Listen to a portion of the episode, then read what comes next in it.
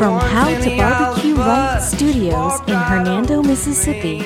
Rooster Production brings you Under the Water Tower, presented by Team Couch of Birch Realty Group. And now, here are your hosts, Matt Crane and Derek Biglane. Morning, Zach. Morning, Matt. You can notice I did not say it was not the usual start with morning Matt, morning Derek. Derek Big Lane is taking the day off and he's traveling down to, uh, or actually he's already in, I believe Florida. I think that's where he is down in Florida. Lucky Joker. Exactly. So he's he going on a much deserved uh, anniversary trip. We wish he and Lisa certainly a uh, happy anniversary. I, I don't know. I can't remember exactly if he told us what number it was. Man, after 15, doesn't matter. You know? Exactly. Yeah, exactly. So I'm here with Zach Sims. Zach is a local uh, school administrator. Uh, he's going to tell us more about that. Uh, Zach has been uh, very involved with Rooster Production, really since we got started in about August or something. Really helped us out, teaching us kind of the mistakes that he, you guys made and stuff like that. Zach has been podcasting now for over five years, almost six years. Yeah, we're, we're actually approaching our seventh year. Uh, me, my brother, and, and uh, Cash, we have a three partner group, and we do entertainment stuff, or at least we used to. Right. Right. Well, y'all think it's entertaining. yes. So well, uh, we entertain ourselves. Exactly. The, the, making the show is fun. Uh, you know, necessarily. Thanks, Skippy. Exactly. So again, Derek, Lisa, uh, happy anniversary. We hope you guys travel safe and enjoy y'all's time uh, down on the coast. Uh, but but Zach's gonna we're gonna talk some more about some different things that Zach has going on in Olive Branch. Uh, some things pretty similar to UTW, but it's an opportunity for him and them to cover over on the east side of the county is going to be something that's pretty neat. Well, Zach, I appreciate you coming in and taking Derek's spot. Like I joked the other day on on the Tuesday show, it's, it's time to get some talent here. Well, of course, you know. Uh, I, thank you for the opportunity. You know, I've known Derek and you guys for a long time, and you know this this show is awesome. I mean, what you guys do for Hernando, uh, you know, the feedback y'all are getting. You know, I, I, go to church with you guys, of course, but I've been here a long, long time. I, mean, I grew up here. I met my wife here. This this is home, and to see what y'all are providing for this community is absolutely phenomenal. And so uh, I can just say, from the people who maybe don't get to tell you, we thank you. Well, we appreciate it. Uh, I mean, we, we work hard on it, but at the same time, uh, any opportunity to shine a positive light under the water tower is definitely what we're trying to do. So we certainly appreciate the the compliments. Yeah, Derek's actually your uh, Sunday school teacher. Yeah. What's um, he like as a Sunday school teacher? You know Derek like I know Derek, and uh, uh, Derek is a fine gentleman and a fine teacher. Let me tell you, and uh, that is not in the looks department by any means. The reality of it is, is that Derek is is solid. The guy cares about his uh, his constituents. He cares about the people on the show. He cares about the people in his Sunday school class. He makes it a priority in his life, and uh, he's a big reason my wife and I come to Sunday school every Sunday. Is that you know somebody who cares and shows that level of commitment to some people you could say strangers. You Sure. know that means a lot to us, and uh, it just shines through with everything he does. Yeah, and definitely in your 30s, uh, 40s, uh, being you, you know your Sunday school class becomes such a part of your family, such a part of your uh, Christian walk. So uh, it, yeah, Derek's a good, solid Sunday school teacher. Um, you know, Derek grew up Catholic, so he has very Yes, a lot yeah a lot of Bible knowledge and stuff like that. So I mean, I know he definitely uh, there's probably times he probably teaches you guys a little bit more than uh, normal. He would never do such a thing, Exactly, you know. No, exactly. he's uh, he's very informed. He's very astute. He does his homework. Uh, if anything, you rival in the moments where you get to catch him where we know something and he doesn't. Zach, I actually had a good time. I, I challenged him to go on an anniversary trip. Go on a trip, four days, no work, no nothing. Go on a trip and don't do any push-ups. Do you think he can pull it off? Absolutely not. Absolutely not. He's probably doing push-ups right now as he's listening. He's probably chewing on something and wondering why in the heck he left and let this mic get behind Right. this behemoth. Yeah, no. Exactly. I know exactly what he's doing. Yeah, he's tired of hearing his name over and over again. But anyway, we'll get we'll get more into the uh, the the podcast over in the Olive Branch area here momentarily. Look, if you're looking for a home in the Olive Branch area in the eastern part of the county, which we'll discuss here shortly, give Team Couch of Birch Realty Group a call. Team Couch of Birch Realty Group is our 2021 UTW podcast sponsor. Team Couch possesses over 64 years of combined real estate experience. They are the number one team for residential real estate in DeSoto County. With over 25,000 closings on the buying and selling side of real estate, you will not find a better team than Team Couch of Birch Realty Group. They are full time, full service realtors, which means they are available to you when you need them. I visited with Brian Couch earlier this week. It's a very good time to put your house on the market. And that's why right now they're offering a free, no obligation market analysis. That's a free, no obligation market analysis for your home to learn the value of it, to learn comps in the area, and if now is the right time to put your house in the market. So if you're looking to sell your home, please reach out to Brian and Terry at Team Couch at 662 449 1700. That's 662 449 1700, or find them at teamcouch.com. That's teamcouch.com. Zach, want to welcome you into the How to Barbecue Right Shop studios. How to Barbecue Right Shop is located just 500 yards past Connection Gymnastics right here in Hernando. This store has everything a man needs for barbecue, crawfish, and all other kinds of outdoor cooking. They have rubs, thermometers, cutting boards, sauces, knives, cast iron, and some really cool high end smokers. If you've ever seen Malcolm's How to Barbecue Right cooking videos, you need to stop by his shop today. You can give them a call at 662 912 9947. That's 662 912 9947, or find them on Facebook at H2Q, the letter H, the number 2, the letter Q, Malcolm Shop on Facebook. Again, located just 500 yards past Connection Gymnastics on Memphis Street, right here in Hernando.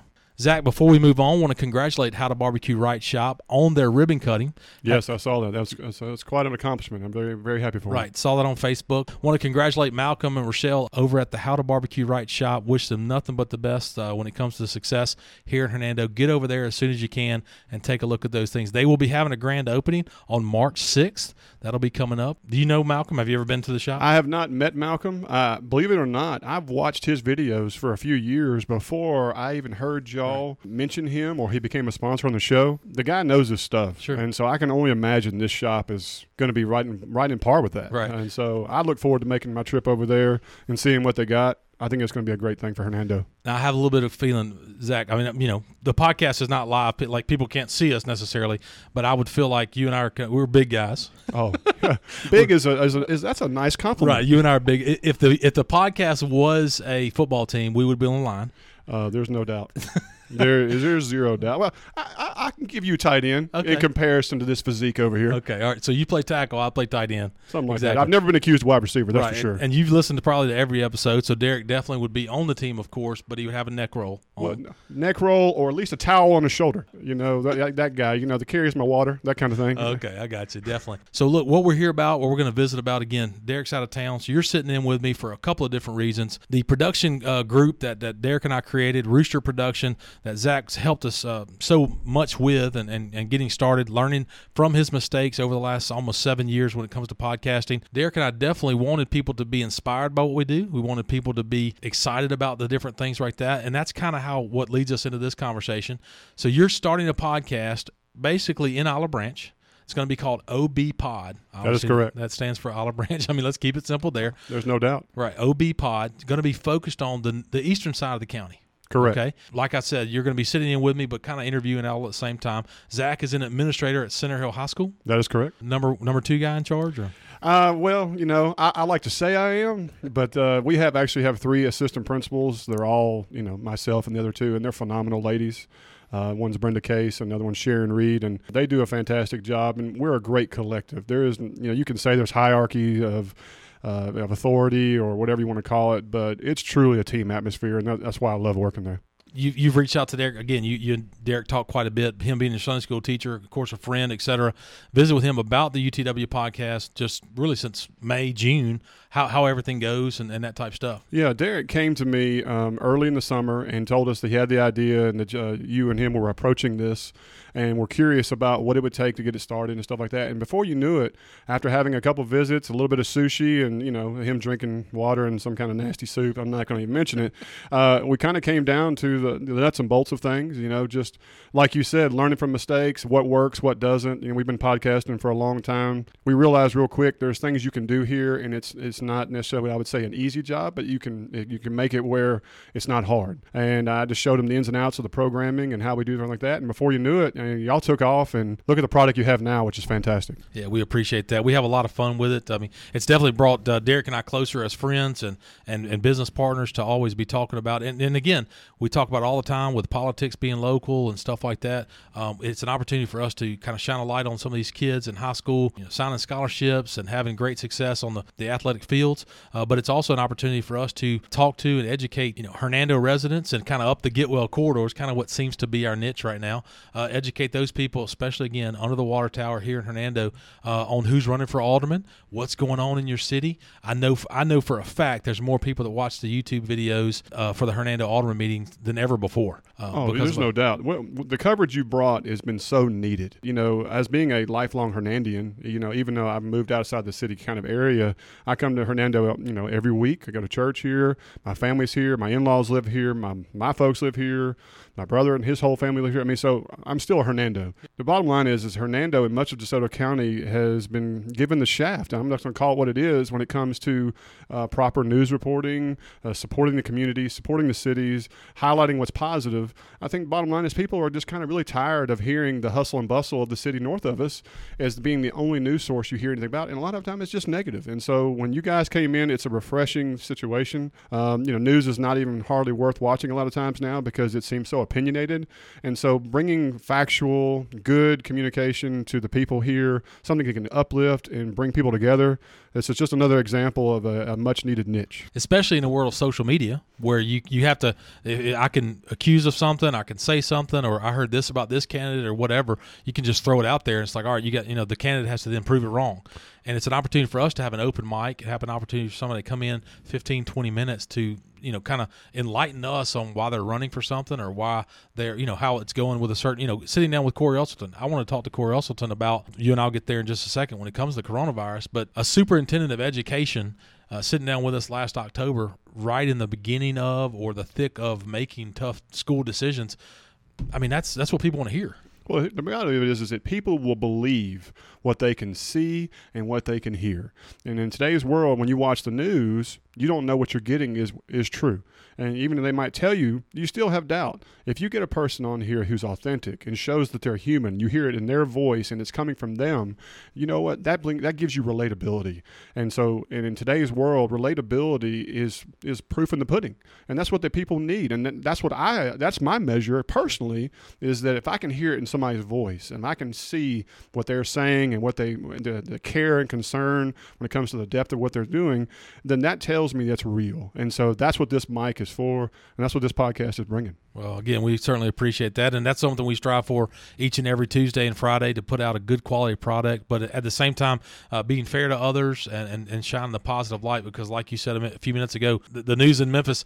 Every time I see a car from Memphis at a Memphis news channel, I literally instantly think something bad happened. Yeah. Wh- You know. wh- why are they here this time? They're trying to find something negative. Right, exactly. I mean, I live in Hernando. I mean, if there were news uh, cameras last year, I think a you know a kid maybe wore a jacket with a rebel flag on it or something like that, and and I'm like, man, that was that was that brought two new cha- news channels down. Bottom line is is that everybody has the feel they're trying to get you. That that's and you got to change that. You know, I mean, people want to hear good things. Don't get me wrong; there might not be ratings and so on, but I think we're at a point now in society is that you know people talk about division and choosing sides and stuff like that. But the bottom line is, if you show love and compassion and care for your community and the people who live in it, that will overcome. Yeah, and like you said, live out towards the county, uh, east of Hernando. Your daily activities consist of Center Hill High School, but are you doing most of your shopping, that type of stuff in Olive Branch?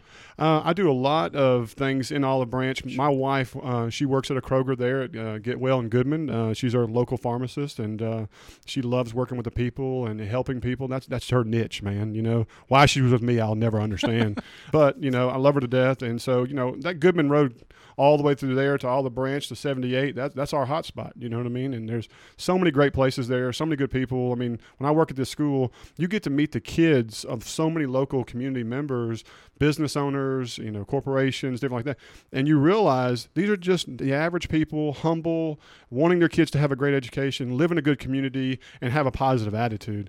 And so, you know, like we've decided to do this OB pod uh, at the inspiration of what y'all are doing for Hernando. We're like, if Olive Branch is the same kind of feel, you know, it's a large city now, Yeah. over 40,000 residents, but it still has that small town feel. It's grown so fast, it hasn't grown out of that small town feel.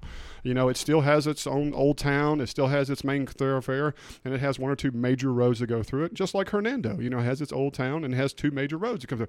So they're very similar, just population differences and everything. So I mean, like, why not? And so you know, y'all have inspired us, uh, Cash and I, to do the thing in Olive Branch, and you know what y'all are delivering here. We want to do the same thing for them. I think it's going to be a lot of fun. Again, it's going to be kicking off next month. We're not exactly sure on a date. Derek and I will definitely begin to talk about that and, and share that, unless you know that. Well, we're actually going to launch it on Monday or Tuesday at the absolute latest. We're hoping for March 1st. We have already gotten a huge cry out for support. Uh, it's unbelievable. We we did some testing. We went and met with some business owners.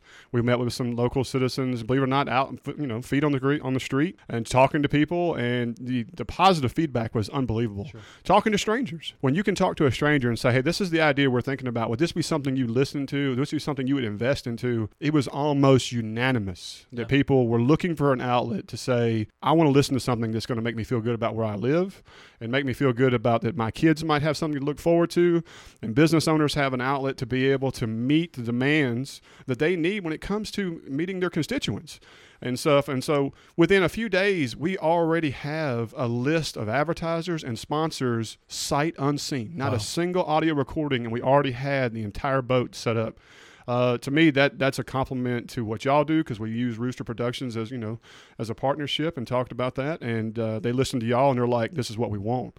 And so, if anything, Olive Branch is going to prosper from what y'all have created here in Hernando. To me, podcasts are kind of the future of media from this standpoint. Uh, I sum my podcast up. It it allows you and me to record when we want to, and just for the listeners right now, uh, like I said, Zach's an administrator at the at, at Center High School. Zach has a full time job, so Zach can't come in the he can't come and, and record with me tomorrow morning. So we're recording this at 4:15 on Thursday, you know, afternoon. That's what we're having to do. But I'm just simply saying you and I can record it when we want to, release it when we want to, and then the listeners can listen to it when they want to. Absolutely. It's that, completely optional. It's on their pace. Look, we're in a world of convenience and, you know, and people are going to click the button when they're when they're good and ready. Right, exactly. I mean, we talk all the time. There's times where Brian Couch will text Derek and I, and he'll he'll be able to listen to like the first part of the show, and then you know he, he might text three hours later the second part of the show a, a question or something like that. So, but that's what it is. We can record it when we want to, and they can enjoy it, or they can uh, they can be a customer or consumer of that product on their time. So Absolutely, it's pretty neat. But again, thank you again for your help uh, in helping us get started. Oh man. Um, but look, let's talk about real quick what else motivated you or kind of gave you that spurred you, like, hey, we may be onto something here. Or we talk all the time about the Hernando Alderman meetings. We talk about the Southaven Alderman meetings. You had an experience about a month ago in Olive Branch. Uh, you and uh, Cash, the gentleman that's going to be recording the show with you, said, "Hey, if we're going to be doing this, we need to start educating ourselves on local stuff, local things." Tell us about your experience when you go up to the Alderman meeting in Olive Branch, and uh, you were stopped at the door. Well, um, Cash and I uh, decided we better do our homework. Um, you know, y'all did such a great job when it comes to going to alderman meetings, giving the local announcements, community announcements, and things. And so we needed to figure out where those avenues of information were going to best be laid. Of course, the alderman meeting is going to be number one, um, but also we wanted to see if we could make connections with uh, other key people in the, Olive Branch area. We reached out to the mayor. We also realized this is an election year, so we've reached out to several of the candidates. Uh, the mayor is not rerunning, and so we've already reached out to both of the main candidates that are going for it, and both of them have already been on the show. Um, we've already interviewed one on the show, and the other one's set up for one. Right, sure. Um, and so to me, that's that's a huge sign right there. And they were a wealth of knowledge, uh, giving us lots of information, things of that nature, in order creating a relationship with the potential new Absolutely, mayor. Yes. Um, so that that was fantastic. And so we business owners and stuff. But the the surprise was is that we made a trip to an alderman meeting about a month ago, um, and I had been in communication with the uh, you know the clerk and some different aldermans in the email and stuff, and they're all very gracious. Um, and we decided to come up to the meeting. And when we were met at the door by the security, and we were denied access. And when we asked an explanation, they said, per the rules, you know that you know you're not allowed to come in, and so on. We didn't argue, we didn't fuss. We said, okay, thank you, sir, appreciate your time, and, and we left. You know, you know, of course, in the back of our mind, we are walking away, and we we're like, you know, that is kind of a violation of sunshine rule, you know, yeah. sunshine rules, uh, sunshine laws actually, and uh, you know, that's very curious. And so we decided to look into it a little bit, and you know, I think we chalked it up to basically, you know, the COVID COVID precautions, mm-hmm. uh, things of that nature. Um, you know, because they have the meetings and they're required to have them in person. Because unfortunately, unlike uh, Southaven and Hernando, uh, they have not decided to do live stream or recorded or any audio of any kind. Whereas Hernando and Southaven have really stepped forward and done that. Um, and I guess that kind of goes back to the Attorney General at the time making the statement of that all efforts need to be made so the public is fully aware and transparency is in place to meet the law and standard. And so through that, you know, in communication, we've we've now been told you know, they are open and Okay. they have plans to go ahead and do uh, streaming and video and things like that. It hasn't been implemented yet, uh, but they are getting there. Um, and so th- to me, that's a positive, Sure, of course. And uh, we're very happy about it. Did they give? I mean, the reason? How long has it not been open to the public? Is it? Did they like because of the coronavirus? Did they start making these changes, these decisions? Is, or has it been a year, or has it been you know two decades since well, an open meeting? We could not get a definitive Ah, answer okay. on that, um, but in the process of talking to the uh, candidates that are challenging the incumbents of the aldermen, uh, some comments have been made is that transparency is the one of the biggest hot topics when it comes to Olive Branch this year for the election. Um, so far, every candidate, which we have talked to about seven out of the eight, I believe, have all said that transparency is one of their hot topics. And that's going to be one of their platform issues is to making sure that everybody understands that even through a pandemic, even through any type of situation, the public needs to be made aware.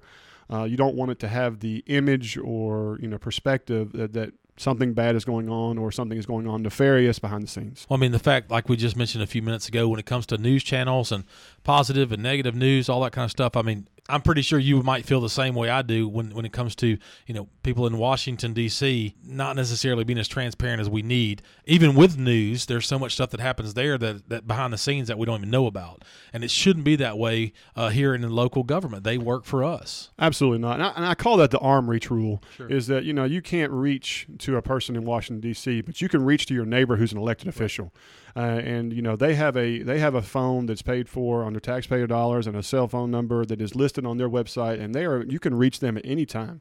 You can text them, you can email them, you can call them. And what I've come to realize after the situation is is that we've reached out to all seven aldermen, and all of them are phenomenal people. Good. They have all come in some in some form of way, either indirectly or directly, have communicated with us and are agreeing to get on the show and are going to talk about their their constituents, their community, and what they want to build for it. And it's phenomenal. And so it really, even though we might have got denied the door, you know, that could have happened for a hundred reasons. Sure. The, the reality of it is now is is that we reached out and they've responded. Of course. And by them responding, that shows me that transparency is something they value. And so I think that's fantastic. I, I look very, I look, it looks very promising for the future when it comes to this. Yeah, I can't wait to listen to it again. OB Pod coming out Monday, hopefully no later than Tuesday. It better be Monday. Exactly. I know how, how hard you guys have worked. So really kind of doing some interviews, maybe having keeping some of them kind of in the can per se. Whereas our show comes out Tuesdays and Fridays, and we we'll talk about it here in just a minute when we talk about sports. But we kind of date ourselves pretty quickly. Uh, some of our stuff can kind of become obsolete, but it just is what it is. Um, you know, so, so so a lot of your stuff, kind of the interviews and different things like that, may be able to be maybe be a week late, but y'all don't necessarily ask a bunch of questions that that date y'all show. So we, we, we love the format y'all run, but we decided we don't want to copy it exactly because we are Rooster Productions, and so we don't want to make it where you're doubling up your identical same product. We overlap each other, and so we want people in Hernando to listen, just like people in Olive Branch to listen to listen to y'all. So the reality of it is, what we're going to do, we are going to do local announcements, and we are going to do local sports and things infused with the school on a weekly basis. But we are also going to try to deliver content that it doesn't matter if you listen to it today, or a month from now, or from a year from now. Um, a lot of things like I'm not afraid to tell you. The first episode, we're speaking to a local hero who lives in the in the community. We're also going to be interviewing the the new football coach for Olive Branch High That's School. huge, yeah. Uh, coach Russell, you know him personally, and phenomenal guy, and it's going to be a fantastic interview. We're going to probably be talking to him tomorrow or Saturday, and then also uh, we're going to be breaking down what annexation means. And so those are our three big topics, episode one. And so the reality of it is, is that those are three things that are going to affect that community directly that day, course. but also you can reference it a month from now, Yeah. a year from now. So we're trying to lean towards content that is, you know, has a longer shelf life, is what I like to say. And, and so we're also going to be diving into uh, Mississippi history. Um, I know y'all do a fantastic job with Rob Long and doing those facts like that. We're going to go a step farther uh, in a kind of not just a step farther, but a different direction of like we're even going to do like Mississippi true crime, you things you didn't realize of the history of you know some crime and Olive Branch. There's some great authors and uh, there's some great people here in DeSoto County that have some amazing stories that we're already lining up. Um, we've got some, you know, uh, sights, sounds, attractions, things you might not know that are in our own state to Absolutely. try to build it up. So we want to try to be able to where we enhance the content y'all bring out, and as well as be able to use your content to help the locals we have here. Something I'd be interested in possibly is, I mean, Olive Branch, like you said, over 40,000 residents. I'm assuming when the new census numbers, it'll be pushing that or over. Well, it's over 40 already. Over 40,000. You know, but man, I, when I lived there, for I lived there about three years, about 16 years ago, it seems like everybody would always say, oh, Olive Branch used to be so small and stuff. I'd like to learn a little bit about the growth of, you know, what, what really was the floodgates that just kicked the door open, you know, that type of stuff. Oh, yeah. Maybe not now, but just in one of the shows, growth of Olive Branch would be a really neat show to listen to because some, some people compare it to Hernando you know 30 40 years ago you just passed through it on 78 you know um, but the interstate like when it came in and started to change all that stuff yeah, we, we've been looking to have a little history there. I mean, you can go you could go all the way back to where it's the Wesson House to you know current day. Uh, there's a lot to go there, and we are going to touch on that uh, very soon. Uh, you know, when you listen to the annexation part of it, it's going to blow your mind when you see the numbers that are attached to this. Oh, I can't And wait to hear that. Yeah, so next week you're in for a treat. And again, perfect thing right there is like you can listen to it, the, you know, day of. You can listen to it six weeks later to learn what does annexation mean for Olive Branch and that area and stuff like that. I can't wait for that. So again, congratulations to you and Cash. What's Cash's background, or what does he do for a living? If you, you know, Cash is a disc jockey for the Rebel. Uh, Okay. so he's already he's on a mic on so his he, normal he may, day job. He may be better than me on the microphone. Uh, I- no comment.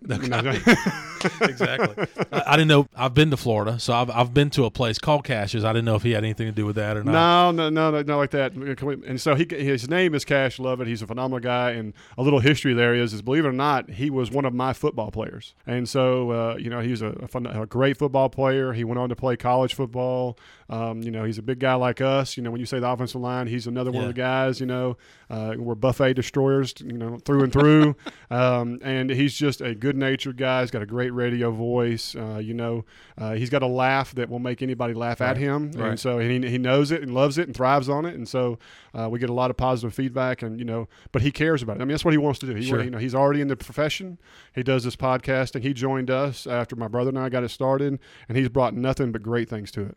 Hey, let's be sure and take what, what we'll do as a Rooster production group. We'll go to lunch. Me, you, Cash, and Derek. We'll go to lunch and just and we'll see just how how disgusted we can get Derek. Oh, there's no with doubt. with our Well, lunch I'd like three buffets and a kids meal, please. Yeah, yeah, three know? buffets, and Derek just what like eats Jello or something like that. But but man, I'm really excited about the show. I'm excited to. I- I'm kind of excited about lunch now that I joke around about it. you know, go go do this something like that. But something else I'm excited about: Lauderdale Insurance Agency, your local State Farm provider. Lauderdale Insurance is located at 11 West Commerce Street, directly across from the Hernando Post Office. Lauderdale Insurance is owned and operated by Sam Lauderdale, former alderman and local resident of Hernando.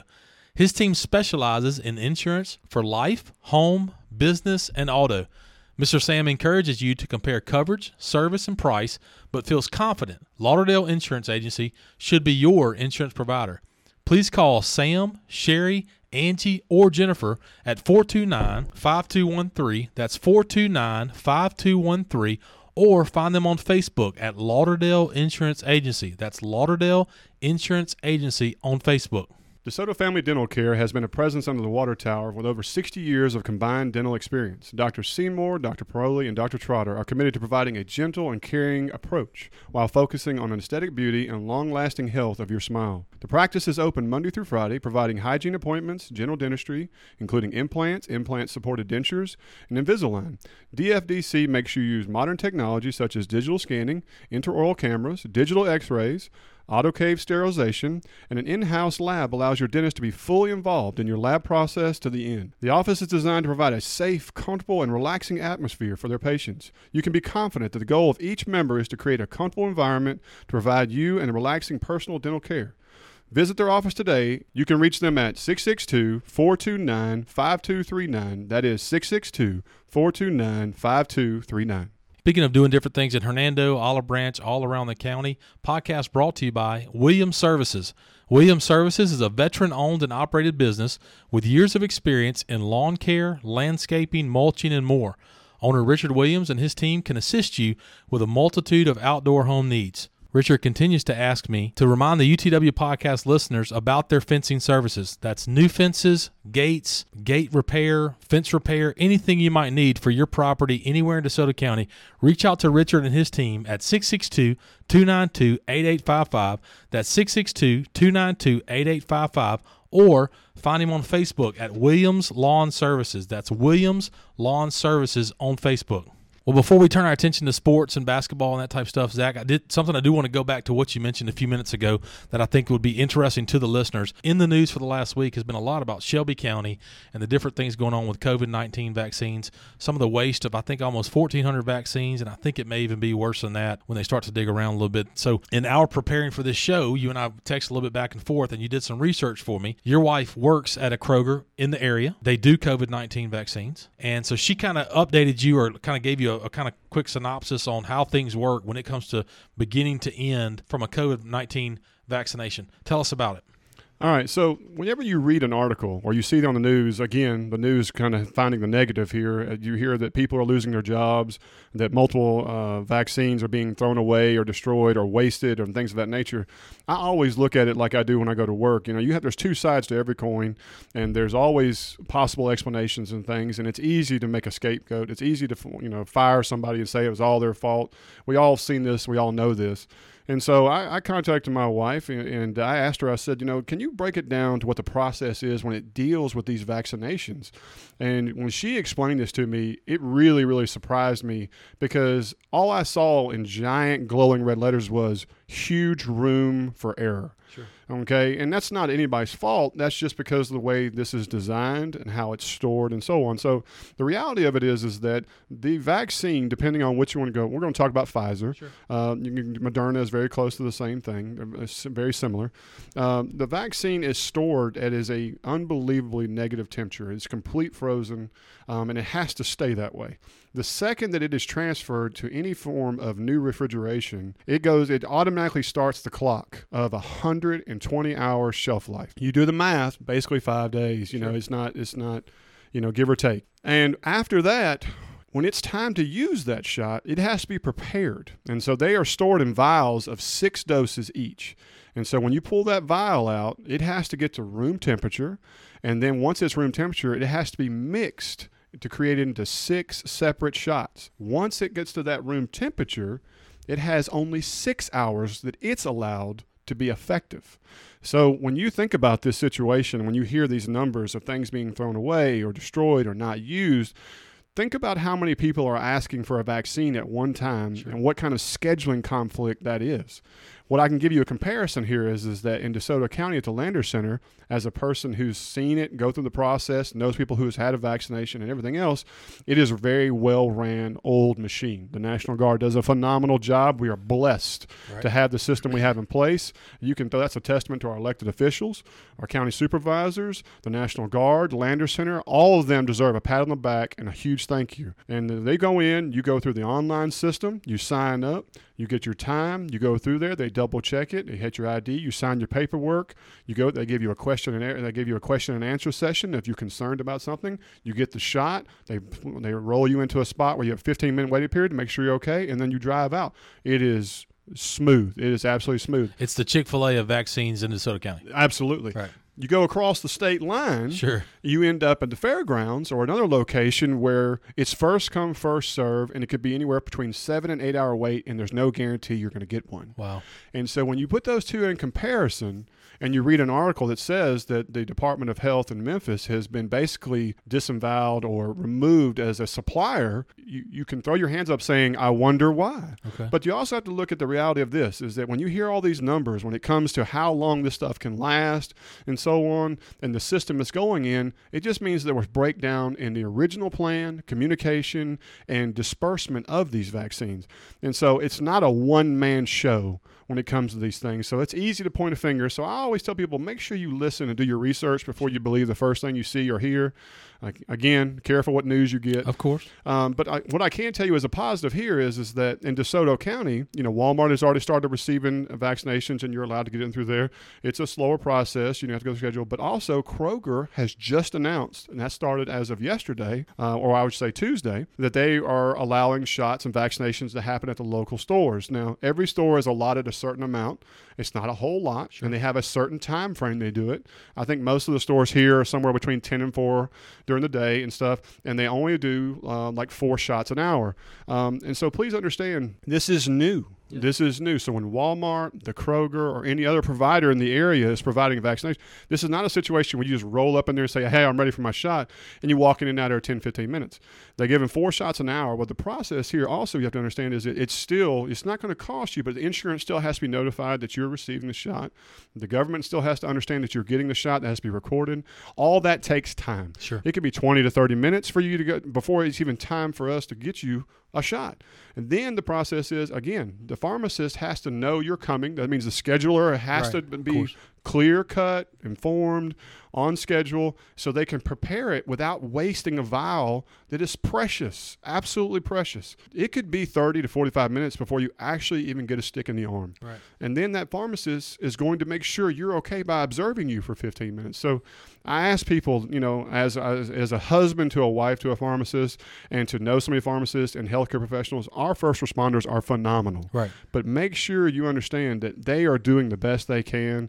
And if you have the opportunity to say thank you or, you, you know, do something to let them know they're appreciated for what they're doing, because you have to understand that means they are looking at a person who is potentially COVID positive and who's potentially has symptoms, who may or not, may not know, it may be asymptomatic, but they are seeing them on a daily basis, every day and stuff. And so, you know, just think about that. And so mm, plan ahead, do your scheduling, do your timing, and everything else. And I think everybody in here will be able to get their vaccination in a much smoother and quicker pace if we work together as a community. Yeah, and during our prep, we were kind of visiting a little bit about Derek, obviously being a little bit of a control freak. You know, send me a bunch of texts about, hey, what about this for Friday, that for Friday. One of the things was Governor Tate Reeves is allowing, or not allowing, teachers, educators for the K through 12 level have moved into what's the Qualifying. yeah, they've moved into the qualifying uh, area to, to get their COVID vaccine. What's it feel like from a teacher standpoint? Uh, I mean, are they excited about it? Do you think they they're not required? Your teachers will not be required to have a vaccine. Or No, will- they do not. Yeah. There, there's no. Well, no one in the United States of America is required to have Exactly. one. Now, your employment might require one That's what I meant, for yeah. your job placement, um, but DeSoto County Schools, the state of Mississippi, does not require a teacher or government employee there to be, to have a vaccination. It basically just makes it it's optional. Sure. Um, but what they are doing is is that DeSoto County Schools, as awesome as they are, uh, is working with local hospitals. I, I believe Baptist DeSoto uh, in particular about trying to set up um, times for the teachers to be able to come in because you know most of the vaccinations now are Monday through Friday during school hours. So you know for us to be able to service the teachers and educators, which I consider our front line, you know when it comes to COVID, uh, they're going to have to open up some extra areas to be able to service those people.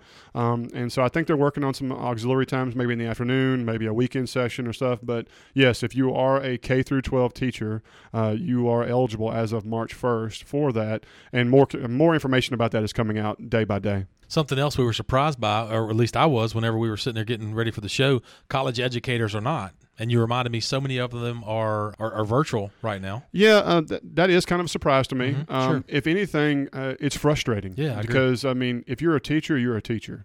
Uh, now, given a lot of colleges ha- and universities have gone to a full virtual schedule, uh, they have a better autonomy to do that. You're dealing with an age group that is older, and you responsibilities there. And believe it or not.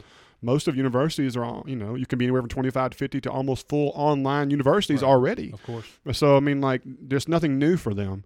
Um, either any way it goes, though, I, I don't I quite understand how you separate them. But you know, then again, that's above my pay grade. Um, I can I can fuss, but it doesn't change things. I'm just going to be focus on the positive that my teachers and the people in DeSoto County and the teachers of the state uh, have an opportunity now to get a vaccination. It's not that I'm not quite ready for a vaccine or whatever. I don't think I qualify. I'll get my vaccine when they when they allow the lady, the Sonic girl. To get the vaccine. So what I'll do like large, Uh, yeah, large diet coke, light ice, and a COVID nineteen vaccine. yeah. I'll take the left side of the menu and a water and a Yeah, vaccine, exactly. please. Uh, Yes. you want uh, tater tots or fries and a COVID COVID vaccine? Look, look, that's when the that's when we're going to turn this thing in the right direction. When they start allowing the ladies at Sonic to give out COVID nineteen vaccine. Speaking of Sonic, they were open during the ice thing. Oh. I watched. I mean, I watched trucks slip and slide all over that place. But man, they were coming to get that limeade. You know, Oh, yeah. Snow Apocalypse had no difference on Sonic. You, you can go get your cherry limeade, a coffee, you know, or a corn dog. Sonic was there for you. Right, I saw one. You know, usually they wear, um, you know, usually they wear skates. I saw one girl. She came out snowshoes. I was like, wow, look at that. I didn't see that, but it doesn't surprise me. I got you. I'm, I'm kidding. She did not come out in snow, but it is impressive that Sonic remained open. That's one way to. I mean, that that's that's the way to do it. Just everybody else shuts down. I mean, the four x four guys were going to go to Sonic. Oh, there's no doubt. I mean, I'm one of those guys. You know, I drive a four x four, and uh, you know, I got my uh, truck and trailer out there with my tractor, and I help clean some parking lots and and everything. I'll try to help where I could. You know, don't get wrong, that was paid gigs and stuff like that. But hey, if it helps the betterment, I'm all about it. It's just another example that you know our community was able to work together. You know, you realize that Josh Pounders, our local coroner, he came out, you know, and, and he, he graduated high school with me. He's great, great guy and he let us know that of all the you know of the accidents and things that happened during the snow apocalypse 2021 that there was no uh, snow or ice related deaths you know? And so uh, that's the testament to our community of being smart uh, handling roads properly you know don't get wrong there we saw people in the ditches Yeah, and things course. like that but kudos to DeSoto County for you know doing that So something we do on Fridays, turning our attention now, uh, visiting with Zach and talking a little bit about teachers and, and, and certainly having a good time doing that. Something that we want to do on Fridays, we always talk about our, our kind of DeSoto County shout outs. So one of the shout outs, speaking of teachers, the fourth annual DeSoto County Teacher Career Fair will take place at the Landers Center on Tuesday, March 2nd from 2 to 5. That's Tuesday, March 2nd from 2 to 5, the DeSoto County School Teacher Career Fair. Uh, this event, brand new graduates or veteran teachers who are looking to teach in our district, please visit DeSotoCountySchools.org to register. And for more information, reach out to Ashley Bryant at 662 449 7127. That's Ashley Bryant, 662 449 7127. Again, DeSoto County 4th Annual Teacher Career Fair will take place at the Landers Center Tuesday, March 2nd from 2 to 5. It is a great opportunity if you are in education or you want to get into education. Uh, I can tell you now that every job fair has resulted in finding phenomenal teachers or persons that have a heart for teaching and landing them in a school that has uh, benefit the kids. And so if you are a person who really is into education or looking for a job or looking for the great DeSoto County schools, which it is, the great place to work for, please make your way to that. It is a great opportunity. Continuing our shout outs, we have a young lady that cheers for Hernando. So she cheers right here under the water tower. Miss Bailey Astor has signed a scholarship to cheer for the uh, University of Memphis dance team. I think that's a pretty big deal. I mean, they're It dance is. team- Believe it or not, Memphis cheer, Memphis dance is elite. yeah. Uh, so that is a huge accomplishment. Congratulations, Bailey. Absolutely. So we want to do another shout out there. Our DeSoto County Friday on Fridays we do our DeSoto County shout outs for sure. Bailey, congratulations. We say it all the time. If you kids are getting an opportunity for someone else to pay for your education, other than mom and dad, uh, some maybe maybe grandmothers, some some some grandparents, but Community, uh, yeah. exactly community. Uh, please, you know, do that, pursue that. So congratulations to Bailey uh, for her success and, and good luck at Memphis. Zach, most of the cheerleading competitions I see now happen in Orlando. This is correct. They, do like to go to Florida. Absolutely. And if you're looking to go to Florida, reach out to Magical Destinations of Hernando. Whether it's that trip to Disney World, Universal Studios, or that tropical getaway, Sue Ellen and Ann Christopher can help you plan the trip of your dreams. They work to get you the best rates with headache free planning. Magical Destinations is locally owned and operated right here under the water tower. Give these ladies a call today to start planning your magical getaway. You can call them at 662 469 6304. That's 662 469 6304. Or find them on Facebook and Instagram at Magical Destinations Unlimited. That's Facebook and Instagram at Magical Destinations Unlimited.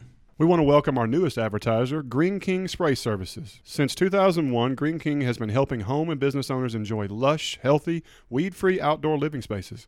They refuse to settle for the status quo, continuously researching and testing their very latest methods, products, and strategies to ensure their lawn looks better than the other guys. With technicians trained and educated with hours of continuing education and seminars each year, Green King is committed to doing everything they can make to keep you satisfied. You can reach them at 662 892 8419. That is 662 892 8419. Or check them out on the website, greenkingspray.com. North Point Christian School will offer a Preview the Point admissions open house for prospective students ages PK through 12th grade on Monday, March 22nd, 5 to 7. Come see why families in three states, 28 cities, and 41 zip codes have made North Point DeSoto County's largest and most desirable Christ centered college prep school. School representatives will be on hand to answer your questions about North Point's distinctive approach to school health and safety, as well as our unmatched academic, athletic, and arts offerings. Reserve your spot today by contacting Director of Admissions, Miss Sheila Sharon, at 662 349 5127. That's 662 349 5127. Don't miss out. Reserve your spot for Monday, March 22nd, 5 to 7, and see if you and your family are ready to join our North Point family. Zach, we'll go ahead and move, move our attention to basketball. What we're going to do there, there have been some signings and some different things. Again, we mentioned Bailey uh, signing that letter of intent for uh, to cheer, but from a sports signing standpoint, we're going to push that to, to, Tuesday. So we may have some extra signings, that type stuff, but we're going to talk more about that on Tuesday when Derek's back because Derek compiles that pretty well for me. So we're going to do that on Tuesday. But we will turn our attention. Speaking of North Point, uh, North Point girls, since our last show, North Point girls are the regional champs. Uh, they defeated the University School of Jackson 30 34-23. That's 34-23, University School of Jackson. North Point is the regional champs. Zach, I, I predicted an un- undefeated district schedule, but I don't think they've lost in almost two months. Uh, it's impressive. Now, the 34-23 is not what I call a barn burner, but you know the bottom line is is like Butch Davis used to say all the time. I'll never apologize for a W. No, absolutely. You know, and so a W is a W. I would say congratulations to North Point. Those girls have done a phenomenal job, and your prediction is pretty much on point. So again, congrats now they start the state playoffs, really probably having to travel further and, and, and, different stuff like that. But again, congratulations to the North Point girls. We'll update their bracket on our Tuesday show, speak more uh, about that. So let's turn our attention to the public schools, and we'll start with the girls division. A few different uh, games have happened since our last show. Center Hill Center Hill is now out of the Center Hill girls, and that's that's part yeah, of you. Yeah, unfortunately, uh, Coach Owens and Coach Barnett and the girls did a phenomenal job this season. Uh, they made it to the second round of the playoffs, which is a huge accomplishment, sure. and that hasn't happened in many, many years. Uh, the team really gelled together. They had great senior leadership, followed by you know Hope Mueller and some uh, a couple other Candace and a few others. And uh, it's I want to say a real you know personal congratulations to them. But yes, they they fought the number one team in that district, which is Holmes County Central. Very athletic team, very right. very well coached. Uh, you know, it kind of got lopsided, but the girls really showed a lot of heart and grit, and so it's unfortunate to see them out. But I do want to say congratulations to them. Again, Center Hill girls, 62-29, did not pull it out against Holmes County Central, but again, congratulations to the Lady Mustangs on a great year. Making it to the second round of the playoffs is a big deal. Congratulations to them, but they are out of the playoffs. Speaking of another team that man we just thought might go a little bit further, but again, when you go up against the number one team in the state of Mississippi, it is going to be tough. Under the water tower, the Hernando Lady Tigers. Their season comes to an end 62 48. We're not able to beat Olive Branch last night uh, in the playoffs, so Hernando is eliminated from the 6A playoffs. But again, DeSoto County team, we want to give them a shout out. Olive Branch, um, they're going to be a you know a pretty tough team to beat. Any information on them? This was the game of the week, in my sure, opinion. You know, of any girls' game in the state, this was it. You know, you're talking about one versus one. Um, both phenomenal teams. Both have great senior leadership. Both very well coached. Olive Branch is just a very unique team. Is the, the coach there does a fantastic job. He is a pressure pressure trap team, and that is difficult in sure. girl sports, especially basketball. Um, and so he applies that pressure at a, a fantastic uh, amount and does a very good job with it. And it makes it difficult for other teams to score. A lot of mistakes happen when you're when you're that style of defense. Uh, and he's the kind of guy who puts his foot on the pedal and doesn't release it until the final bell. Right. Um, you know, and that's just the way it is. And so uh, I think Hernando scoring 48 uh, is, is, an accomplishment. I think it was a great game. Uh, but I'm looking forward to see what OB does in the next round, and uh, hopefully they can take it all the way to the end. Hey, what did you coach before you moved into the administrative side? What did you coach? Catch us I, up there. I was a I was a football coach and a powerlifting coach, and I did some track. Uh, you know, I, I'm a pigskin guy, and I love to hit the iron. You know, and so uh, I had a lot of success on both of those, and uh, you know, it, and I was able to do a lot of that in DeSoto County, and I miss it, you know, a lot. But uh, you know, I found my niche where I'm at now. But a high school coach, I mean, you, you can't turn that, that off. You watch, I mean, just about any kind of high school sport you'll watch and, and, and know about and enjoy. Oh, there's no doubt. I mean, like, bottom line is, is that if you coach high school sports, it's because you love working with kids. It ain't the paycheck, it ain't the glory. It is truly because you like seeing kids develop, you like seeing kids succeed, and you want to see where they go. Like I said, I coached Cash, who's my partner and uh, co-host, and to see what he's been able to accomplish and where he is now. Every day I see him, I, it's a puff of the chest to say, you know, did I help him get there, or was I just a kind of a guiding light? And that's all it took for me. That's the best paycheck anybody can get as an educator, a coach in this entire county, or this state, or the country. Right. Are you saying at this particular time on the UTW podcast is when you'd like to talk to Cory Uselton about a raise? Um, absolutely not. And I think Cory Uselton has done a phenomenal job as superintendent. I'm just kidding. But go back to what you just said that, uh, when you said a pressure team. If I coached high school sports, whatever sport that is, football, baseball, basketball, I mean, these kids are, you know, 13, 13 to 19 years old. Man, I would, I would just pressure all the time. Uh, I mean, whether it be pressing, whether it be trapping, whether it be just like you said, gas uh, foot on the pedal type stuff, because you want the 16 year old kid whose girlfriend broke up with him before he got on the bus to be the guy. We had it. we played our high school baseball playoff game. We should have lost the game. We hit it out there to the right fielder. Somebody, it was a pop up, and the kid missed it, and we moved on because of that kid. And I'll never forget learning or thinking from that. Hey, I felt really bad for him. Of course, I'm you know whatever, but at the same time, I just think, man, just put the ball in play and let that 15 year old kid who's thinking about the chemistry test let him make a mistake. Exactly. Exactly. Exactly. I mean, and, and that's high school sports. That's it. You know, if you have two really good teams, it's the person who scores last, or it's the person who makes the most mistakes. Right. That's just what is what it is. Right, exactly. I mean, I learned that sitting here with Reed Flanagan. I mean, you had, you know, when when Wilkie and Flanagan were on, they were just when they were at their best. It was when they were the most controlled and, and calm and so forth. That's when they were at their best. Yeah. Some people shine under pressure.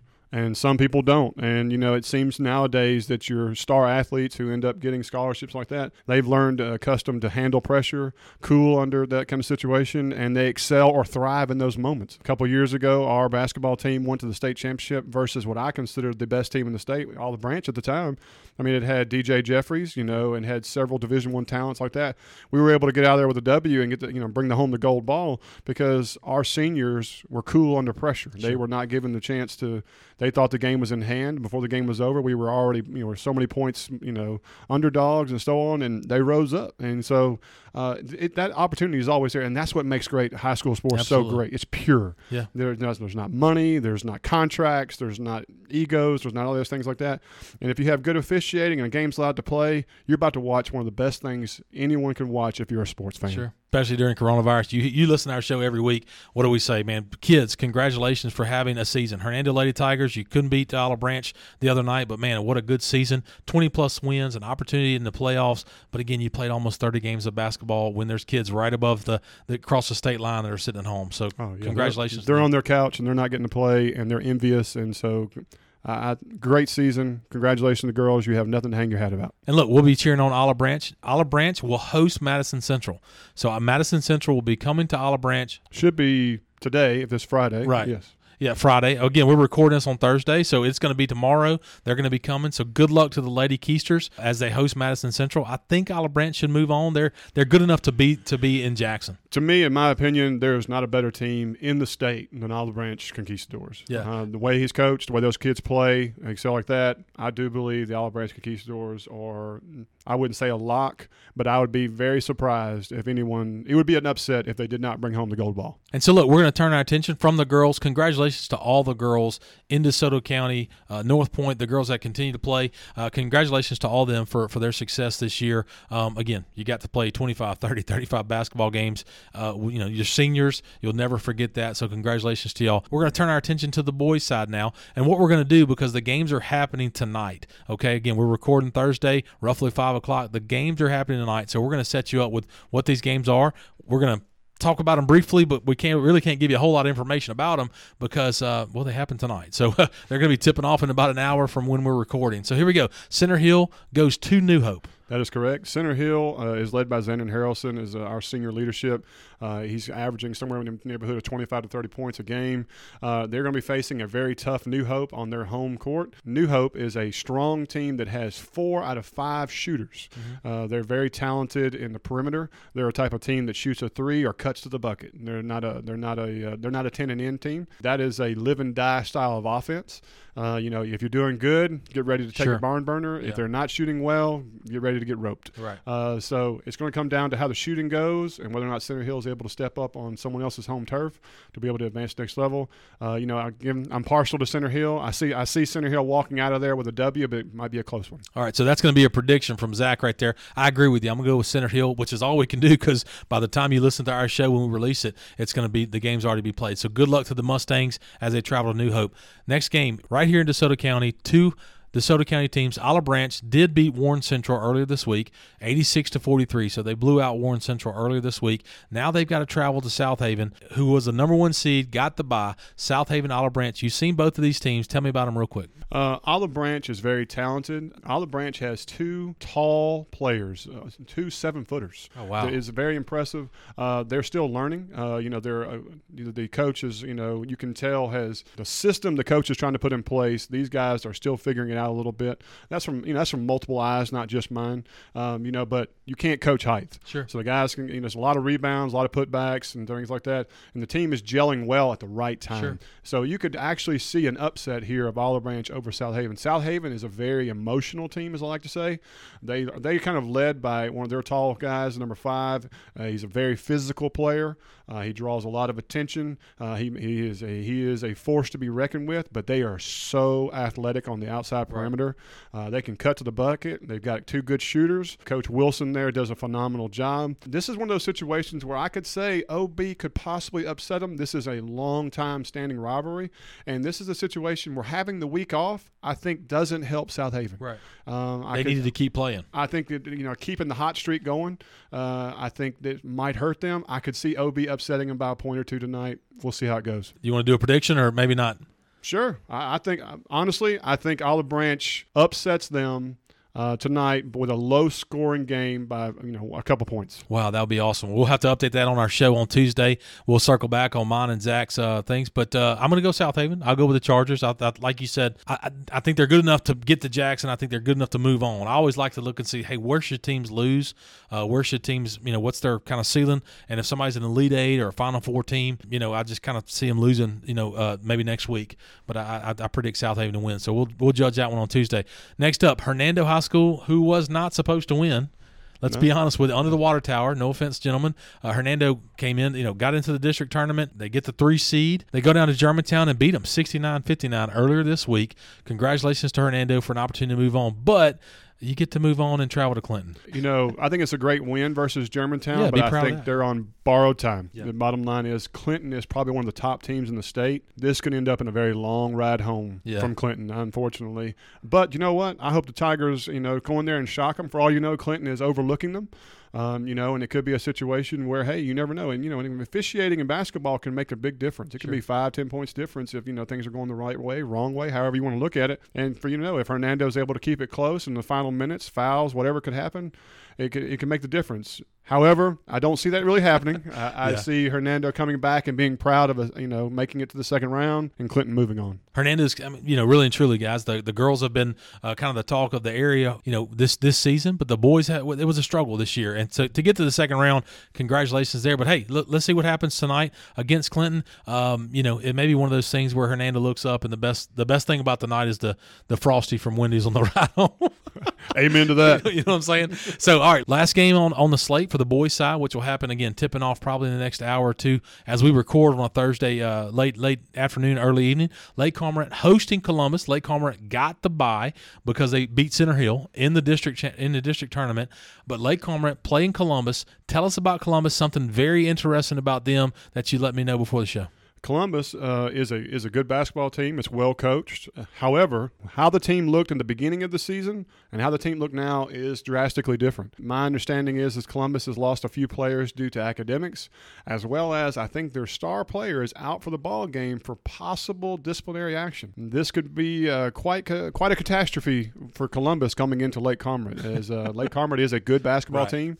They are very strong. Uh, they're very athletic. I will say that Lake Cormorant is very strong when they rise to the competition level they're in. It could also backfire. Columbus coming in, if they are aware of these situations and think they overlook them, Lake Cormorant has been known in the past to you know play down to its level of competition, and it could could spell trouble. But unfortunately, I think Lake Cormorant rolls, Yeah. uh, destroys Columbus in this ball game, probably by 15 or more points. Yeah. Um, and Columbus heads home and puts their stuff on mothballs. I'm going to say Gators by more than 20. But I agree with you. Like, yeah, high school kids, they kind of they they've heard the hey, they're missing some stars, missing some players, so they might kind of play down a little bit. But I think they kind of get the ship righted, and I think it's a 20 point win for uh, Lake Cormorant. So good. Again, we record this uh, late late afternoon, early evening on Thursday. Uh, so Zach uh, again has his job there at Center Hill High School. Um, not able to do it early in the morning as we sometimes do. Gentlemen, ladies from earlier, congratulations on the season. Whether it ends tonight or you carry on or you bring back a gold ball, it doesn't matter. What a heck of a good season that all these kids have had uh, the opportunity to play. Uh, hey, real quick, and, and we'll, we'll move on and, and wrap up. Coaching, teaching, COVID 19 era last year has been something amazing for you guys, having to totally just regroup and, and everything. Tell us briefly about that. What's that been like? Uh, it has been a challenge, needless to say. I think everybody was happy to come back to school, or at least have the opportunity to come back to school. Um, I think DeSoto County did a great job uh, with the plan we put in place uh, to allow those to have that option. Uh, you know, we were able to get money in from the you know from outside sources to be able to bring devices in and so on for kids to be able to have adequate needs met. And I think you know the masks things we've been doing at school have been effective. We have a good a good system in place. Mr. Russell did a phenomenal job of making sure we had school nurses at every school. Uh, at Center Hill, we had to share a nurse before this year, um, and they were able to bring one in uh, who was an absolutely absolute asset. And everywhere I've seen so far, that every school that I have friends and contacts with has really grown to appreciate having that nurse on campus, and that's been a huge difference. If a kid is showing symptoms or there's a sign or anything like that, there's a protocol in place. You know, we, we make separations, we make judgment calls, we get parents involved. And so far, we've had great community support with this. Uh, you know, don't get wrong, you're always going to have a couple of them that disagree or something like that. But when all you have to do is say, for the better and safety of everyone, this is the right decision and let's play it safe, that's what you have to do. And, you know, and so far that has spelled well. Um, don't get me wrong. There's been some tough situations where, like I said, sports teams have not been able to play, or seasons have ended because of things and everything else. But you know, every day you get to do something at school to have some level of normalcy is a blessing. And so I always say count those instead of looking at the negatives that you lose. Again, from the administrative standpoint, I can say thank you to every single teacher out there who is busting their butt to teach not kids only in the classroom, but teaching kids at home, sacrificing their personal time outside of the school building to help those kids, basically being available 24 7, weekends included. I cannot say enough to how much I appreciate you and that you make every administrator in this county, every top level superintendent board look great every day. And it's another reason DeSoto County is a step above and the top of the heap for the state of Mississippi. Man, you're always going to get that kind of love uh, from the UTW podcast. Derek's mom was a teacher. Uh, my mom was a teacher, so it's definitely something that's important to us. And um, you know, Derek's wife is involved in the schools, and, and so just we just we are lucky in DeSoto County to look up, and our kids are at school every day. I mean, the fact that we look up and, and we're worried about snow when there's kids that have not sniffed a uh, in-person learning since about March 12th of last year, truly amazing. truly, truly amazing, and uh, I'm I'm I'm looking forward to the day that we can get back to complete normalcy. Hopefully, that's sooner than later. Oh, I, I couldn't agree more. Look, if you enjoy what you hear each and every week, uh, even when we have a guest host as, as, as high quality as, as, as Zach, uh, you know, find us on Facebook at UTW Podcast, on Instagram at UTW Podcast, and on Twitter at UTW Pod. Most importantly, share, share, share this episode, every episode. Uh, we've had great feedback for our Canada interviews from last Wednesday. The three gentlemen that sat down, our Ward 3 candidates, may have been our most listened to show. A lot of good, positive feedback. And again, with no debates or anything like that, that's what, I mean, that, now is the time, the way to get people's uh, attention and, and, and get your vision out.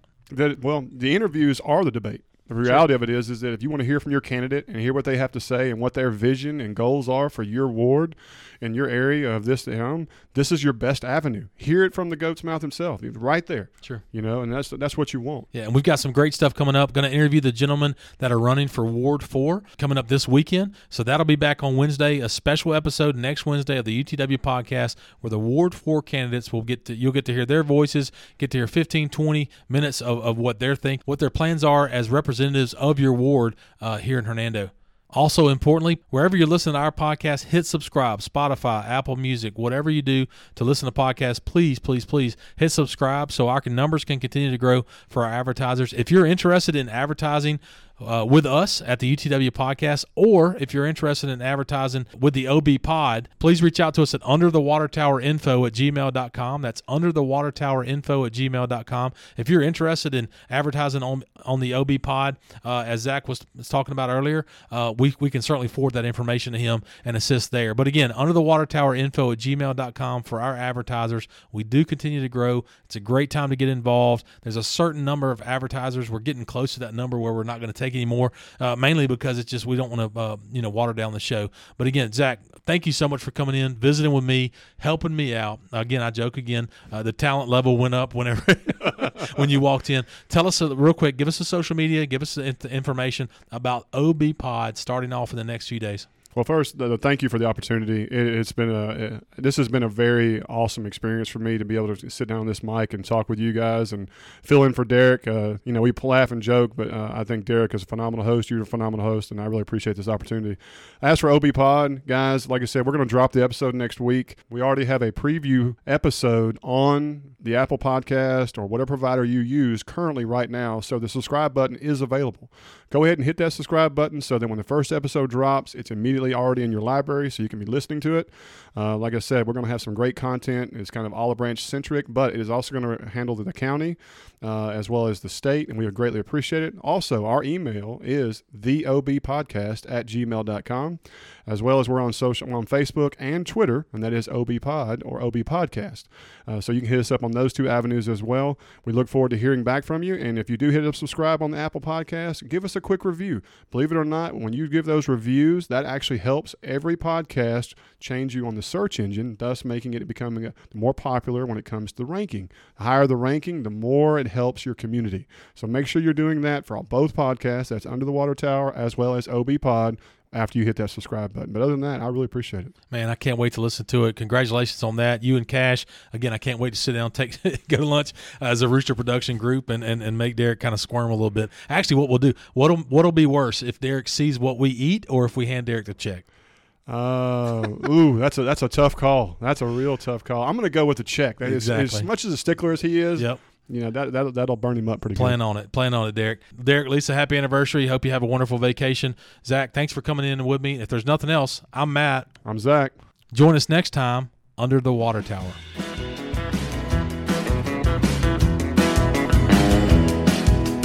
This is where we dropped off a pretty little girl, same grade as me.